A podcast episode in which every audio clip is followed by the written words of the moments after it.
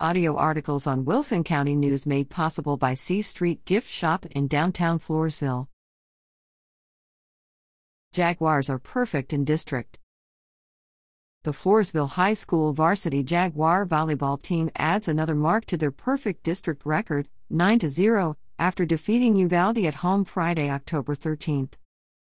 Scores from October 6 defeated Uvalde 3 0, 25 10, 25 5, and 25 9. The Jaguars travel to Carrizo Springs October 17 and will host Pleasanton on Friday, October 20 at 5 p.m. District competition will conclude with the Jaguars traveling to take on Devine Tuesday, October 24 at 6 p.m.